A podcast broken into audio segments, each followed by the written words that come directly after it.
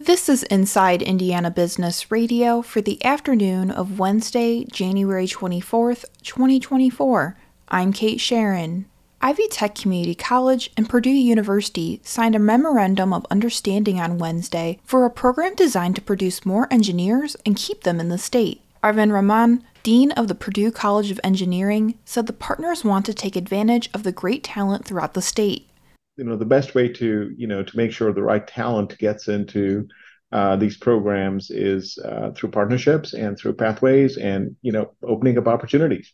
The best talent should have opportunities available to them. That's the way we think about it. The Green to Gold program will launch this fall on Ivy Tech's Columbus campus, giving students a chance to earn a combined associate's degree in engineering from Ivy Tech and a bachelor's degree in engineering from Purdue. The program fills a gap that was left behind by the split of IUPUI's campus between Purdue and Indiana University. Raman says IUPUI was previously offering engineering courses in Columbus, which had great support from area industrial businesses. Mishawaka based Franciscan Alliance will assume full control of LaPorte's Franciscan Beacon Hospital later this spring, Franciscan Alliance announced Tuesday. In 2018, Franciscan Alliance and South Bend based Beacon Health System agreed on a 50 50 joint partnership to open the LaPorte Hospital and build an expansion. Financial terms of Franciscan's acquisition of Beacon's stake in the hospital were not disclosed.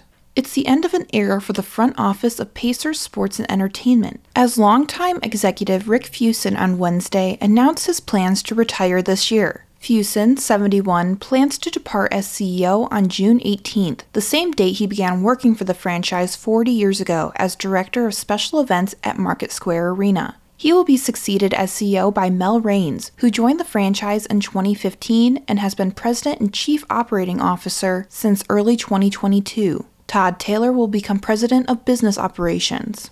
From the number one source for Indiana business news, this is Inside Indiana Business Radio. Looking for a great way to tip off the 2024 NBA All Star Weekend in Indy? I'm Gerry Dick, inviting you to join business and community leaders from throughout the state at the Economic Club of Indiana Luncheon, sponsored by IBJ Media. It's February 15th at noon at the Indiana Convention Center. I'll be interviewing NBA Commissioner Adam Silver, giving you an inside look at the league and all things All Star Weekend. Reserve your ticket or table for eight now at economicclubofindiana.com. Healthgrades is out with its annual list of America's 250 best hospitals, and three Indiana hospitals are included. The Healthcare Review website evaluated more than 4,500 hospitals for overall clinical excellence based on patient outcome data for 31 conditions or procedures. The Indiana representatives on this year's list, which is not a ranking, are Franciscan Health Indianapolis, Parkview Regional Medical Center in Fort Wayne, and Reid Health in Richmond. Healthgrades use Medicare inpatient data from the Medicare Provider Analysis and Review file purchased from the Centers for Medicare and Medicaid Services for years 2020 through 2022.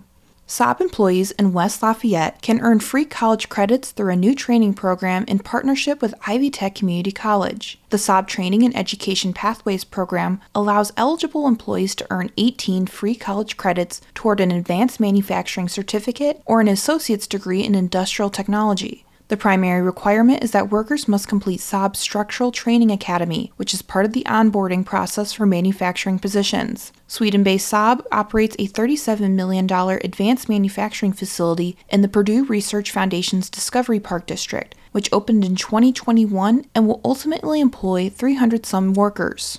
A longtime South Bend riverfront restaurant that closed last fall is on the market, while an operator of another popular downtown eatery says customers are coming back after a recent reopening. The Bucket, owned by Navarre Hospitality Group since 2021, went up for sale earlier this month for $725,000, said Gage Hudak, vice president of Bradley Company and the commercial real estate broker handling the listing. After being closed for about two and a half years, Frank's Place was reopened last November by new owner Biola Singh and is operated by Autumn Kabczynski. The two changes reflect the challenges and fluidity of the restaurant business, especially during the COVID pandemic and in its aftermath. Still reeling over a slew of executive orders issued by Governor Eric Holcomb during the pandemic, Senate Republicans advanced a bill Tuesday that seeks to limit the governor's emergency powers. The clapback legislation, Senate Bill 234, removes a Hoosier governor's ability to extend a state of disaster emergency after 30 days, or declare a new emergency, unless it is wholly unrelated to the first one. A longer disaster declaration would require approval from the General Assembly. The bill now heads to the House. University of Indianapolis President Tanuja Singh is this week's guest on the Business and Beyond podcast with Gerry Dick, presented by PNC, a weekly conversation with high profile Hoosiers in business, sports, entertainment, and beyond. Available now from your favorite podcast provider. I'm Kate Sharon for Inside Indiana Business, Radio on Demand.